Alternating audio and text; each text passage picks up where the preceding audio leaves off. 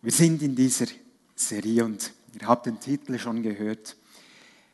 Wehe, wenn sie fehlt.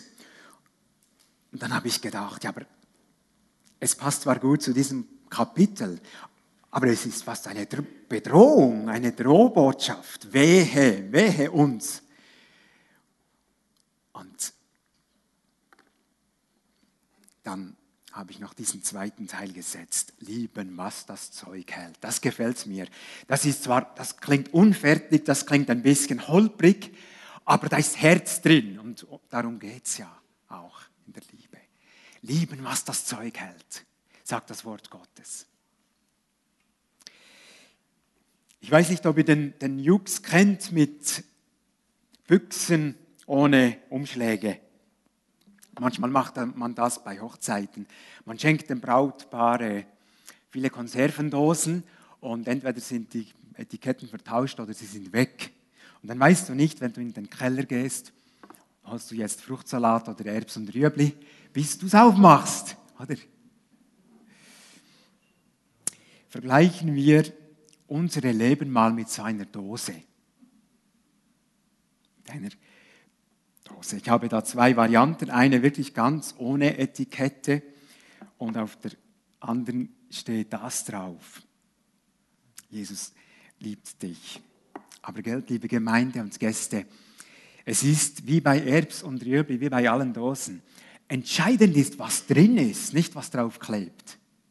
Was drin ist. Auf den Inhalt kommt es an. Oder anders gesagt, die Menschen um uns herum werden uns das Etikett Jesus liebt dich, Jesus liebt mich nur glauben, wenn sie etwas von dem in unserem Leben finden und sehen und erleben. Menschen, die uns kennen, kennenlernen, die merken, ob Liebe drin ist in der Büchse oder nicht. Oder wie viel.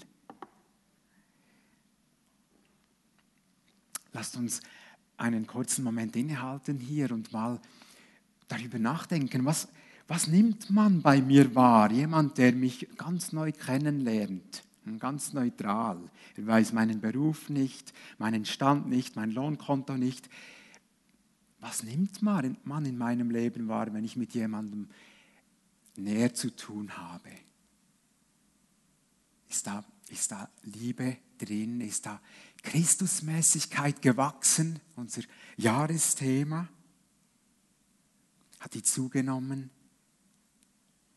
Ja, was ist überhaupt Liebe? Was worauf kommt es denn an bei Liebe, wenn die Liebe so wichtig sei da drin? Und äh, in Sachen Liebe sind wir vom Sprachlichen her im Deutschen sowieso ein bisschen Stiefkinder, oder wir sagen für alles Liebe für Gefühlsliebe, für erotische Liebe, für, für äh, äh, Liebe, wo eine Entscheidung drin ist, alles Liebe. Ähm, wir werden noch drauf kommen, was da die Bibel hierzu sagt. Wie entscheidend erfahrbare Liebe sein kann, da möchte ich euch zwei Beispiele jetzt erzählen oder vorlesen aus der Geschichte. Das eine da geht es um Gandhi, vielen bekannt, Mahatma Gandhi. Besuchte als Student einen anglikanischen Gottesdienst in Südafrika. Er wollte es mit dem Christentum versuchen. Während er im, im hinteren Teil der Kirche in seiner Bank saß, kam ein Ordner, klopfte ihm auf die Schulter und teilte ihm freundlich mit, dass Farbige nicht an diesem Gottesdienst teilnehmen dürften. Später dazu befragt, sagte Gandhi, das war schon ein bedauernswerter Ordner, der mir das mitteilte. Er dachte wohl, er würde einen farbigen Mann aus seiner Kathedrale führen, aber in Wahrheit hat er ganz Indien hinausgeführt. Gandhi hatte Einfluss, nicht wahr? Und die zweite Begebenheit, zur etwa selben Zeit war es in Südafrika ebenfalls üblich, dass eine farbige Person bei der Begegnung auf dem Trottoir mit einer weißen Person auf die, Straße, äh, auf die Straße, also zur Seite trat und sich verbeugte. Ein kleiner Junge hatte dieses Ritual im Hinterkopf, als er mit seiner Mutter auf einen großen weißen, in sehr hellen Kleidung in heller Kleidung zuging, der ihnen auf dem Bürgersteig entgegenkam. Aber bevor die Mutter mit jenem demütigenden Ritual beginnen konnte, nahm der Mann seinen Hut ab, verbeugte sich vor den beiden, grüßte höflich und ging dann weiter.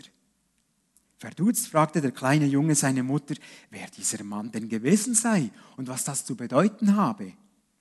Die Frau antwortete, er ist der Priester der anglikanischen Kirche, ein Mann Gottes. Deshalb hat er das gemacht. An diesem Tag entschied dieser kleine Junge, ebenfalls anglikanischer Priester zu werden. Eine winzige, liebevolle Geste und dieser Steppke wollte auch ein Mann Gottes werden. Er wurde Lehrer und später tatsächlich Priester und er trug in dieser Funktion entscheidend dazu bei, dass es dieses System von Apartheid in Südafrika heute nicht mehr gibt. Sein Name Desmond Tutu, vielen von uns bekannt. Aufgrund dieser Liebesreaktion. Es kommt darauf an, was drin ist in der Dose.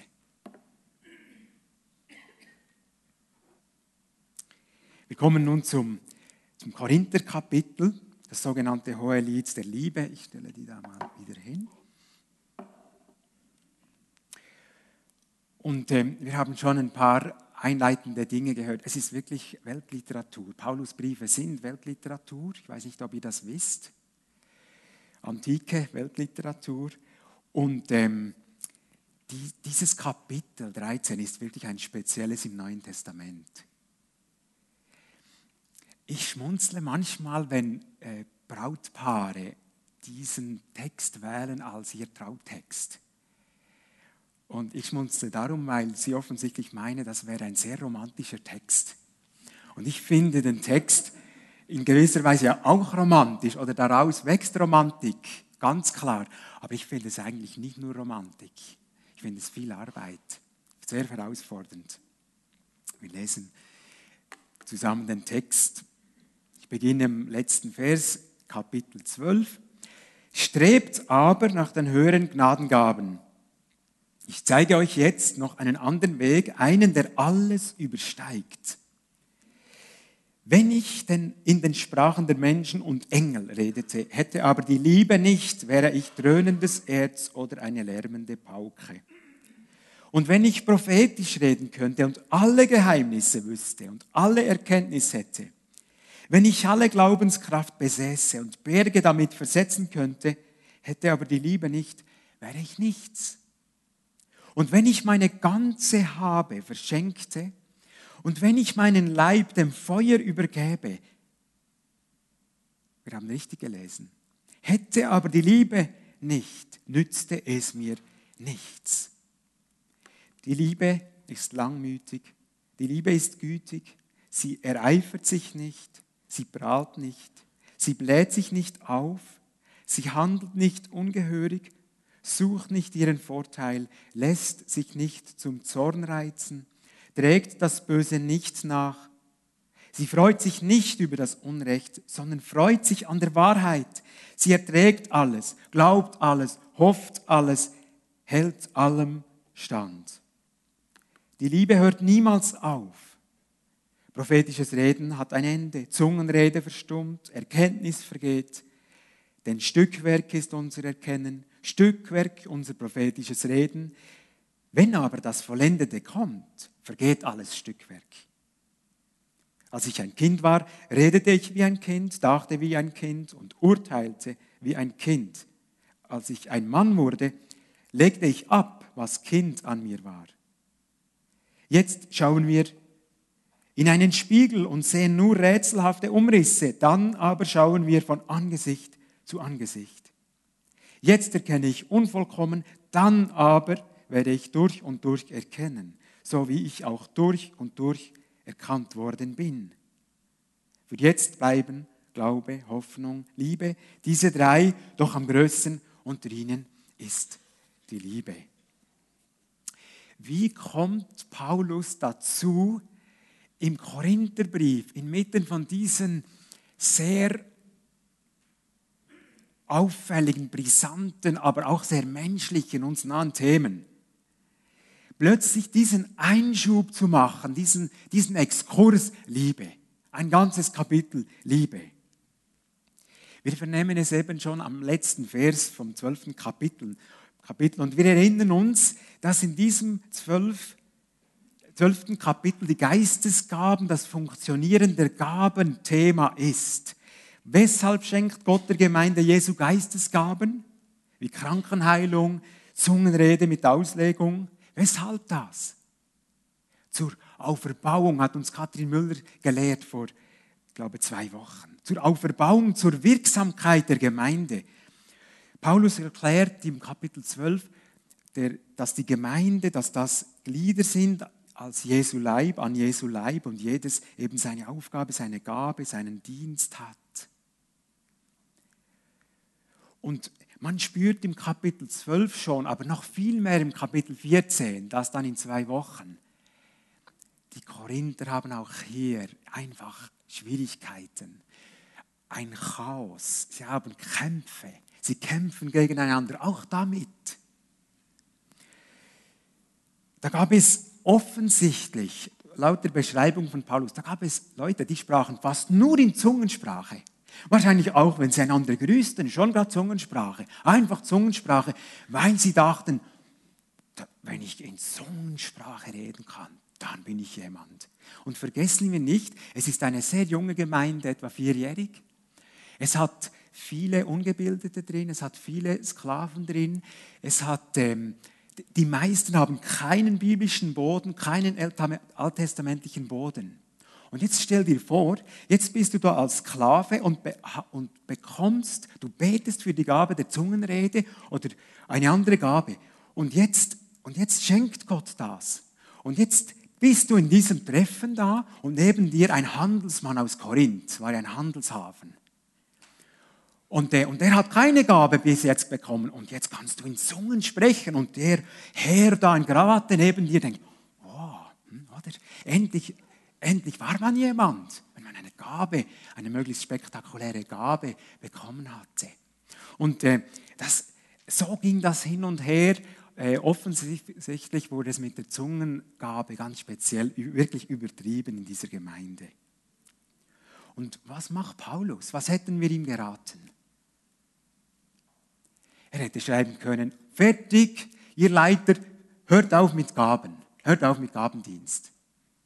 Aber er hat es eben nicht so machen wollen. Manchmal in der Erziehung, oder das Bassin, man hat das Bassin aufgestellt und jetzt hat man ein Riesengestürm, weil alle Nachbarskinder und so kommen. Und dann kann man sagen, gut, wir verräumen das Bassin in den Keller, dann haben wir Ruhe. Oder es gibt auch Gemeinden, die sagen, oh, da ist etwas vorgefallen mit übernatürlichen Gaben, jetzt stoppen wir das sofort, wir wollen das nicht mehr. Dann haben wir es im Griff und dann haben wir Ruhe. Aber ich glaube, dann stirbt etwas ganz Wichtiges in der Gemeinde Jesu, was uns Jesus gibt. Und Paulus entscheidet sich eben für einen anderen Weg und er schiebt dieses, Gab, äh, dieses Liebeskapitel dazwischen. Kapitel 12 ist Geistesgabenthema, Kapitel 14. Und seine Lösung, dieses Chaos zu, zu, zu klären, ist, sie müssen wissen, dass es etwas viel Wichtigeres, einen Weg viel höher, sagt er ja im letzten Vers, Kapitel 12, einen Weg darüber hinaus. Und das ist jetzt nicht eine höhere Gabe, eine andere Gabe, das ist eben Liebe. Das ist die Liebe. Liebe ist muss unter die Gabe, muss als Fundament unter die Gabe. Und jetzt deshalb äh, kommt er zu diesem Liebeskapitel, Kapitel 13.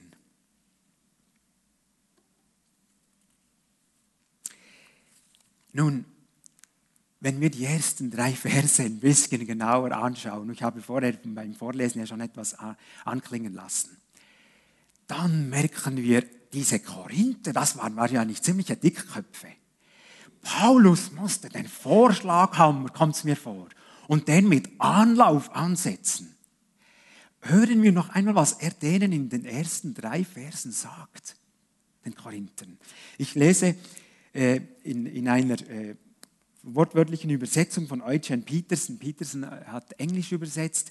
etwas übertragen, aber sehr interessant, sehr gut in, für mein Dafürhalten. Und er schreibt, also Paulus schrieb den Korinthern, wenn ich mit menschlicher Beredsamkeit spreche und mit engelhafter Ekstase. Und alle staunen, aber ohne Liebe wäre ich nichts als das Quietschen eines rostigen Tores. Wenn ich Gottes Wort spreche in Kraft und enthüllte alle Geheimnisse, alle Mysterien, wo die Leute sagen würden, noch nie gehört, ah, wow, wenn ich so spreche und ich würde alles an den Tag bringen und wenn ich Glaube hätte und ich würde zum Berg sagen, spring und der Berg würde springen, übersetzt Peterson, aber ich würde nicht lieben, so wäre ich nichts. Es kam das dritte, das Duppe wenn ich alles, was ich habe, den Armen gäbe. Alles, was ich habe, den Armen gäbe. Und sogar an den Marderpfahl ginge und mich wie einen Märtyrer verbrennen ließe. Aber ich würde nicht lieben, so gelangte ich nirgendwo hin. Also egal, was ich sage, was ich glaube, was ich tue, ohne Liebe bin ich bankrott. So schließt Peterson. Und verstehen wir, das musste Paulus denen wirklich an den Kübel hauen, kommt es mir vor. Dass die merken, es gibt einfach gewisse Verhältnisse und, und Liebe ist wichtiger, Charakter ist wichtiger als Gabe. Wir kommen zur Büchse zurück. Ich kann draufkleben, was ich will. Es kann noch so spektakulär klingen.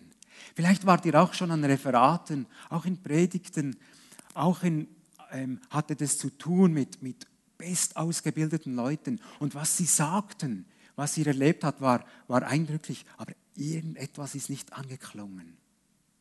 Irgendetwas war kalt. Etwas war nicht drin.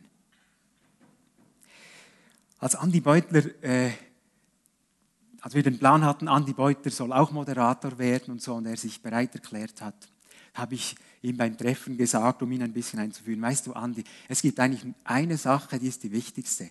Du musst die Gemeinde gern haben. Wenn du die Gemeinde gern hast und hier vorne stehst, dann, dann kann es nicht so schief herauskommen. Dann kannst du vieles machen.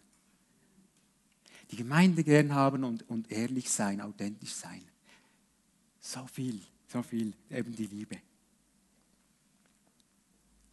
Leo Tolstoi hat gesagt, er hat da sicher an sein Umfeld gedacht in Russland. Man kann ohne Liebe Holz hacken. Einen ganzen Tag, oder? Ein ganzes Steher. Man kann Ziegel formen, man kann Eisen schmieden, aber mit Menschen kann man nicht ohne Liebe umgehen. Und darum stimmt das halt schon. Wehe, wenn die Liebe fehlt.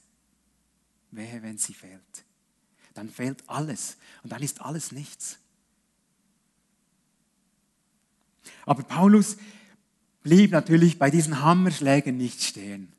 Und er hat dann eben den Korinthen definiert, was ist denn diese Liebe? Und jetzt wollen wir wirklich die Ohren spitzen, liebe Gemeinde und Gäste. Was wir jetzt anschauen, damit hat sich jeder Philosoph, jeder, jeder Bücherdichter, der ein bisschen über Leben und Sinn nachgedacht hat, jeder Historiker, jeder Psychologe nachgedacht, was ist eigentlich Liebe? Und es ist ja wirklich der Faktor, der alles wenden kann. Es ist der Doseninhalt, der, der fast jedes Herz, wahrscheinlich jedes Herz irgendwo berührt. Der ein, der ein verschüchtertes Kind, dem wieder Flügel verleihen kann ein, ein gescholtenes Leben wieder Hoffnung geben kann, wenn du spürst, da ist Liebe, da ist jemand vor mir, der liebt mich. Es kann das Firmenklima verändern, das Nachbarsklima, Ehen verändern. Blaise Pascal hat gesagt, ein Tropfen Liebe ist mehr als ein Ozean Verstand. Ein Tropfen, was ist das zum Ozean? ist mehr als ein Ozeanverstand. Und jetzt wollen wir da hineingehen. Was ist denn nach der Bibel, und Paulus hat da nicht eine neue Idee erfunden, er war inspiriert vom Heiligen Geist. Er, und jetzt gehen wir einfach dadurch. Ich finde, es, es lohnt sich, diese Liebe jetzt hier anzuschauen. Er sagt, die Liebe, diese Liebe ist langmütig. Äh, das, das heißt, sie, sie ist geduldig wartend. Love never gives up. Sie, sie gibt nicht auf. Sie bleibt dran. Liebe ist gütig oder freundlich, wohlwollend, finde ich ein schönes Wort hier. Wohlwollend. Ähm, habt ihr das auch schon erlebt? Du merkst, du bist mit jemandem zusammen und der gibt dir einfach, der kennt dich noch nicht, aber du hast einfach Grundkredit. Du hast einfach Grundkredit bei, bei der Person. Ist etwas Schönes. Macht Mut. Liebe neidet nicht. Kathrin Müller hat uns im zwölften Kapitel aufgezeigt, wie gefährlich Neid ist, wenn man sich vergleicht, mit den Gaben vergleicht. Sie hat vom Geschwür des Vergleichens gesprochen. Neid macht so vieles kaputt. Liebe neidet nicht. Oder man könnte auch sagen, sie eifert nicht für, für ihren Standpunkt. Ich muss Recht haben. Ich. Liebe tut nicht groß. Sie prahlt nicht, sie stolziert nicht. Äh, man könnte auch sagen, da ist jemand treu im Verborgenen. Man muss nicht alles ausgebreitet sehen. Es muss nicht auf der Bühne oder im Rampenlicht sein und man, man bleibt treu.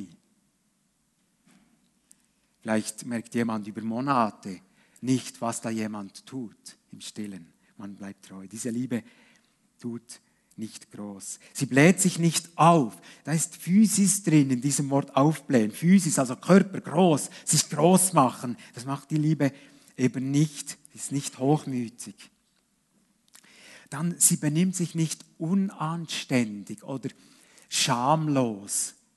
Das, wurde, das ähm, Wort wurde hier auch gebraucht für die Beziehung zwischen Mann und Frau, gerade in der, in der äh, die Zeit des Werbens für eine, für eine Frau oder für einen Mann. Und, und Schamlosigkeit hätte eben geheißen, du machst jemandem Hoffnung und dann lässt du ihn fallen. Oder du bist sogar in, in Beziehung drin und alles geht auf gemeinsames Leben und dann lässt du die andere Person so richtig fallen. Hier, das schamlos oder eben sorgfältig wäre das Gegenteil. Die Liebe ist nicht schamlos äh, oder unanständig, sie ist nicht taktlos, sie ist nicht anstößig, sie ist nicht rücksichtslos, sie ist rücksichtsvoll. Alles könnte man hier vom Wort her, vom Wortsinn her zu diesem unanständig nehmen. Dann sie sucht nicht das ihre, nicht den eigenen Vorteil. Uneigennützig. Uneigennützig.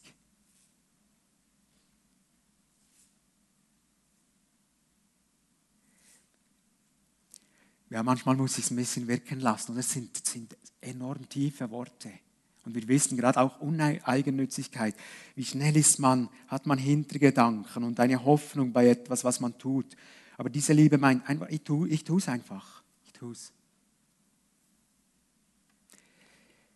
Ähm, dann, sie lässt sich nicht erbittern, sie lässt sich nicht zum Zorn reizen, sie ist nicht aufbrausend, da ist Selbstbeherrschung drin. Selbstbeherrschung ja eine, eine, gehört zur Frucht des Geistes, etwas ganz Wichtiges. Ich finde sehr wenig thematisiert. Sehr schnell denken wir, uh, das, da wird es gesetzlich, Selbstbeherrschung, Disziplin. Ich will nicht gesetzlich sein. Es ist ein großer Unterschied. Wo, wo wäre man in der Ehe ohne Selbstbeherrschung? Wo wäre man als Eltern manchmal ohne Selbstbeherrschung? Klar, manchmal hat man es auch nicht im Griff, oder? Aber es ist eben ganz etwas Wichtiges, auch in wichtigen Gesprächen, in, in Konfliktsituationen. Selbstbeherrschung lässt sich nicht erbitten, diese Liebe. Sie rechnet das Böse nicht zu. Logizomai, Logarithmen, Rechnung. Vielleicht wisst ihr noch, oh, Logarithmen, das war schwierig. Also das ist Logizomai, meint Rechnen, hm, griechisch. Diese Liebe ist nicht berechnend. Sie rechnet nicht, jetzt hat mir Claudia, jetzt habe ich Claudia viermal geholfen, jetzt könnte sie mir mindestens auch einmal helfen. Nein, die Liebe tut das nicht. Sie hilft ein fünftes Mal, ein zehntes Mal. Man hat nicht ein, eine innere Rechnung, nicht nachtragend. Man ist vergebungsbereit. Man kann auslöschen, wie uns Schuld ausgelöscht wurde von Gott her. Merken wir, es ist gar nicht so romantisch, dieses Kapitel. Aber es bringt Romantik. Sie freut sich nicht über die Ungerechtigkeit. Peterson schreibt dort, sie feiert nicht, wenn andere am Boden liegen. Sie feiert die Loser nicht, sondern im Gegenteil, weint mit, ist traurig, hilft, hilft auf. Keine Schadenfreude. Auch wenn es vielleicht, auf einen vielleicht menschlich gesehen Grund wäre.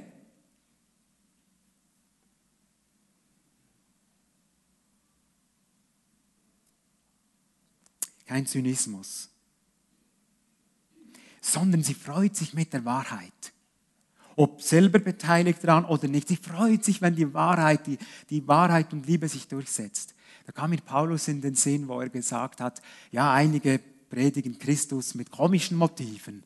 Aber wenn nur Christus gepredigt wird, wenn nur er gepredigt wird, das ist so eine Haltung, die hier angesprochen ist. Sie erträgt alles. Da ist gemeint auch, ähm, da ist Zudecken drin, Schutz geben. Vielleicht kennt ihr die Geschichte von, vom, vom betrunkenen Noah.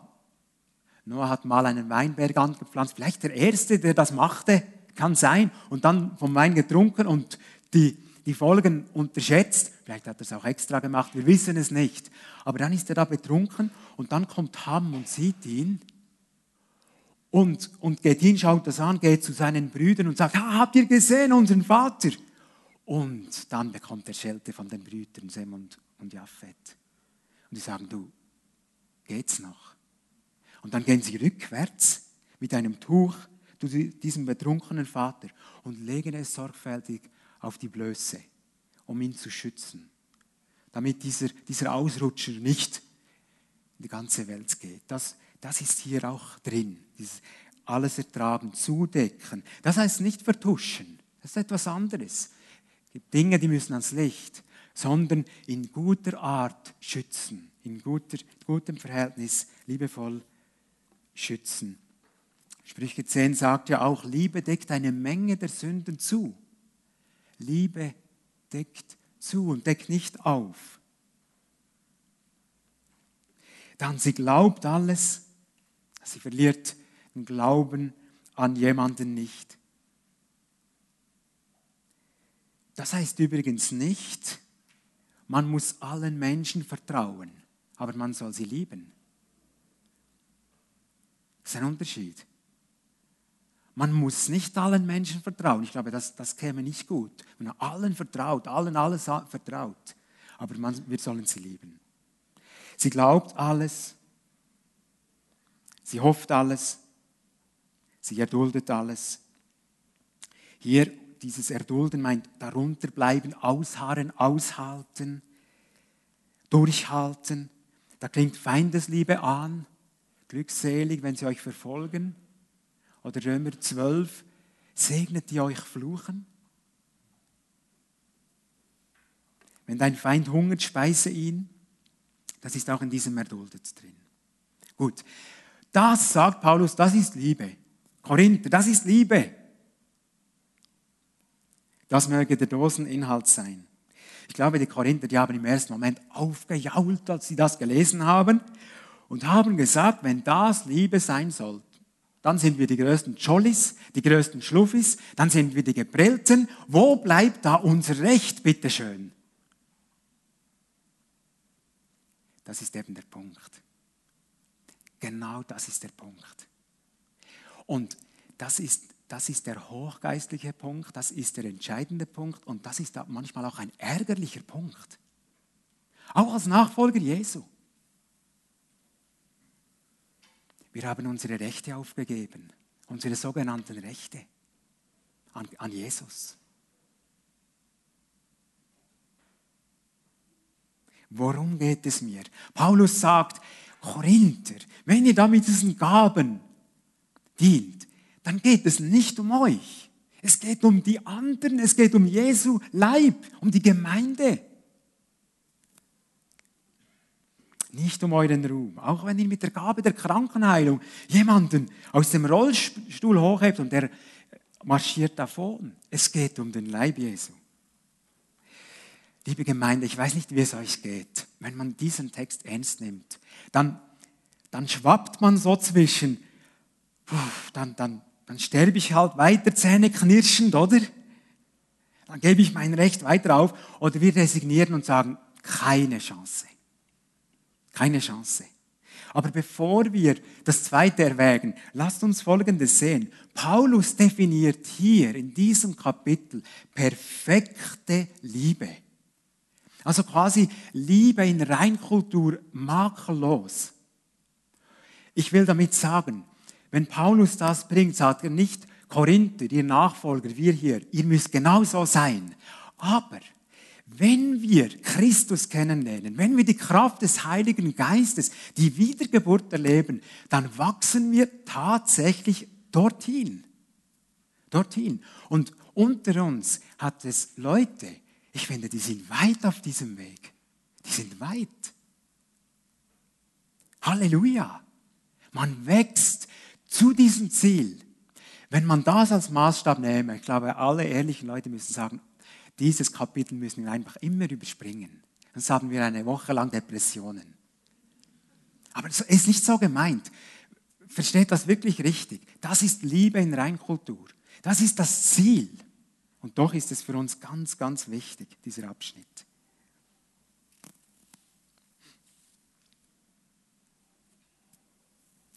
Liebe ist Frucht des Geistes. Frucht wächst. Manchmal auch langsam, aber sie wächst normalerweise. Liebe ist Frucht des Geistes, keine Geistesgabe.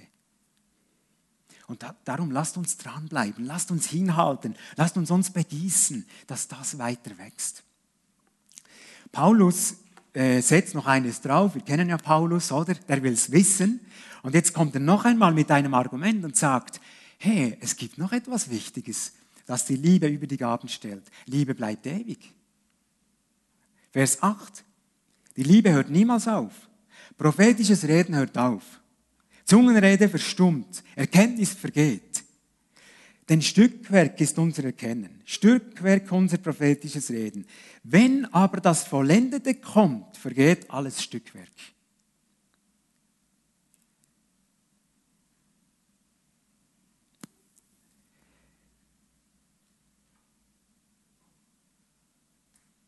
Und dann kommen noch diese Vergleichsbilder, oder? Das Kind spricht wie ein Kind, tut wie ein Kind und dann wird es erwachsen, ein neuer Abschnitt. Oder der Spiegel, damals Spiegel, so Kupfer, Kupfermetall, das war sehr undeutlich. Und dann sagt er, aber wenn das Vollkommene kommt, dann werden wir von Angesicht zu Angesicht sehen. Und was ist das Vollkommene? Die Herrlichkeit beim Vater. Die Zeit, wenn Jesus gekommen ist und wenn das Neue anbricht. Die Herrlichkeit des Vaters. Und dann das, das 13. Vers im 13. Kapitel. Jetzt bleiben nur noch Glaube, Hoffnung, Liebe. Das Stärkste ist die Liebe. Ich glaube, was uns bleibt, ist einfach das. Wir müssen unsere Büchsen immer wieder öffnen und sagen, Nachschub, Nachschub, Nachschub. Liebe Gemeinde, ich sage es wirklich noch einmal mit, großer, mit großem Respekt. Diese Liebe hier hat derart Karat, derart Qualität dass wir wirklich, wir, wir erzittern.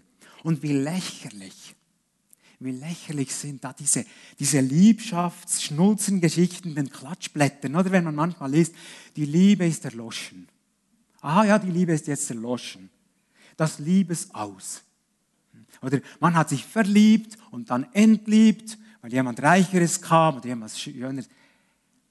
Also, nicht, gar nicht vergleichbar mit dem, was Paulus mit Agape hier meint. Agape-Liebe ist unabhängig vom Gegenüber. Unabhängig vom Gegenüber. Das ist ein, Geheimnis. Conny, hat, Conny Hess hat gesagt, Männer, liebt eure Kinder. Darf man Liebe befehlen? Kann man Liebe befehlen? Also Vertrauen kann man eigentlich nicht befehlen.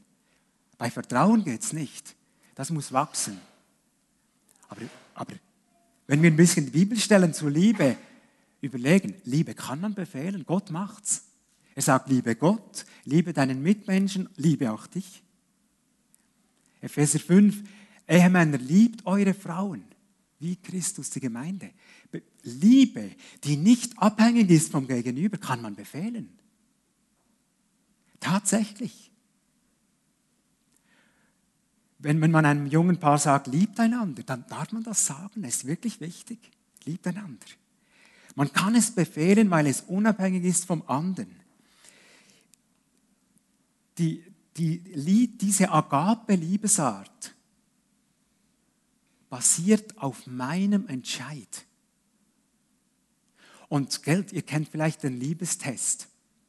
Man tut jemandem etwas Gutes, Liebes, man sagt jemandem etwas Gutes, Liebes und dann kommt nichts zurück oder sogar etwas Negatives, Abfälliges. Wie reagiere ich hier?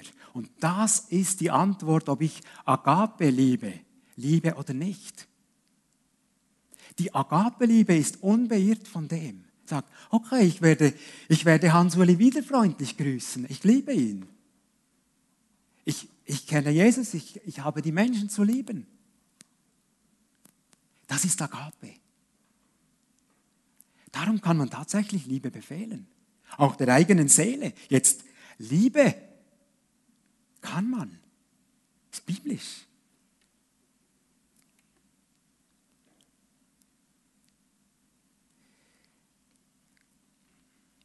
Ich möchte in der Liebe wachsen. Ich möchte unabhängiger werden von Reaktionen. Ich möchte das. Und ich glaube, ich glaube, die meisten, wenn nicht alle, wir wollen das. Aber wir sagen einfach, wir, wir haben es nicht, wir können es nicht. Und das ist genau der gute Punkt. Das ist der Punkt. Weil wir es nicht haben und wir, ich glaube, wir haben es wirklich nicht. Weil wir es nicht haben, müssen wir mit der Büchse immer wieder zur Quelle, oder? Da zum Kreuz, zu Jesus. Immer wieder, immer wieder, immer wieder. Ich möchte euch zum Schluss ein, eine Begebenheit, eine Vergleichs, Vergleichsbegebenheit erzählen, wo ich das gerade erfahren oder erlitten habe. Wir waren auf einer sehr langen Skitour, fast elf Stunden unterwegs. Und dann ging uns Wasser aus. Wir haben es kommen sehen. Wir haben immer in den Pausen sehr wenig getrunken. Es war schon nicht gut. Es war, es war sehr heiß. Und, und dann zwei Stunden, bevor wir über diesen Übergang gingen, hatten wir kein Wasser mehr. Dann haben wir Schnee geschmolzen und in die Flasche, in die Flasche getan und die Flasche außen am Rucksack, damit die Sonne doch bitte den Schnee schmelzt. Aber das geht langsam, das ist mühsam. Die Flasche war einfach leer, oder die Flaschen waren leer. Und dann merkst du, ähm, bist sowieso, sowieso schon müde, oder? Aber dann merkst du einfach, kommt nicht mehr Substanz in die Glieder. Und, und du merkst es in den Oberschenkeln. Der Nachschub fehlt einfach. Und dann äh, schließlich nach der Abfahrt kamen wir an ein kleines Seelein. Ein kleines Seelein zwar, aber was war das Seelein gegenüber unserem Fläschchen, oder? Und das einfach als Bild. Wir, wir haben höchstens ein Fläschchen Liebe in uns. Vermeintlich Liebe in uns. Aber wir brauchen anderes Wasser. Am besten zum Bach. Also dieses Seelein hat uns gut, ge, hat, hat längst gereicht. Das war eine Wohltat. Diese, ich glaube, wir, es hilft uns allein dieses Bild. Wir, wir haben die Liebe nicht und klagen wir uns nicht an, wenn wir auch wieder mal ausflippen, wenn uns die Liebe fehlt. Man kann, entschuldigen kann man sich, klar soll man sich, aber klagen wir uns nicht an, sondern reagieren wir und sagen wir, ich muss einfach mit meiner Dose zur Quelle. Ich muss dorthin, wo wirklich Liebe fließt. Das ist eine ganz andere. Und wenn diese Liebe fließt, das wissen wir auch und das erleben wir auch untereinander, wenn diese Liebe fließt, dann ist das revolutionär. Jesus hat gesagt, daran wird die Welt erkennen, dass ihr von mir gemodelt, geformt seid, geprägt seid, wenn ihr einander liebt. Dann sagen die Leute, das sind die Jünger dieses Christus, dieses Christus, glaube ich. Das merkt man. Und deshalb bei aller Begrenztheit, die ich bei mir spüre, ich will da wachsen. Lasst uns da wachsen. Lasst uns die, die Herzenstore öffnen für diese Quelle. Ich möchte uns einen Abschlussvers sagen. Paulus sagt im Römer 5, die Liebe Gottes ist ausgegossen in unsere Herzen durch den Heiligen Geist. Die Leitung ist gelegt. Halleluja. Und jetzt möchte uns aufrufen, geh durch deine Lebensfelder. Und gell, vielleicht bist du wirklich dort hoch auf der, hoch auf der Skala und weit gediehen in der Liebe. Und vielleicht merkst du, Lebensfelder kann Familie sein, Beziehung zu den Kindern, Partnerschaft, Arbeitsplatz, in der Schule, Chef, wo du merkst, es ist so öd dort, die Beziehung ist so öd, ich komme nicht weiter. Und heute Morgen, vielleicht hast du neu Mut bekommen und sagst, aber das kann ich, ich mache da nicht mehr mit. Ich will diese Person lieben. Ohne Bedingung. Aber ich, ich trete hier wieder ein. Ich will wieder lieben. Ich will wieder etwas zum Wachsen bringen. Es geht manchmal schneller, wenn jemand den Turnaround macht in einer Gruppe. Ich will das. Und la, lasst uns eine Zeit der Stille nehmen. Darf ich euch Musiker nach vorne bitten? Lasst uns die Felder durchgehen. Lasst uns uns prüfen. Und dort, wo wir merken, da brauche ich wirklich diese Liebe vom Kreuz. Sag es Jesus und sag, füll mich neu mit dieser Liebe, dass ich anders reagieren kann, dass ich den Mitmenschen neu annehmen kann, neu Kredit geben kann, neu Wohlwollen entgegenbringen kann. Und nicht immer Schema X, ja, der ist immer so, die ist immer so. Neuer Anlauf durch Gottes Kraft. Lasst es uns ergreifen. Liebe Gemeinde, wir, wir, wir dürfen Wunder erleben, wenn diese Liebe zum Zug kommt. Und wir dürfen befreit sein. Es ist die befreiendste, es ist die befreiendste Art von Liebe. Natürlich, wir werden frei, wenn wir lieben können. Herr Jesus, sprich zu uns. Sprich weiter zu uns. Du hast uns hier etwas fast Unbeschreibliches geschenkt und versprochen. Du hast es geschrieben durch Paulus, du hast es selbst ge gesprochen. Sprich zu uns, erfülle uns, erfülle uns, dass wir uns selber kaum er erkennen in, in einer Situation und merken, da fließt die Liebe Gottes, die ausgegossen ist in unsere Herzen. Wir danken dir, du willst es schenken. Du bist ein gebender, großzügiger Gott. Wir danken dir.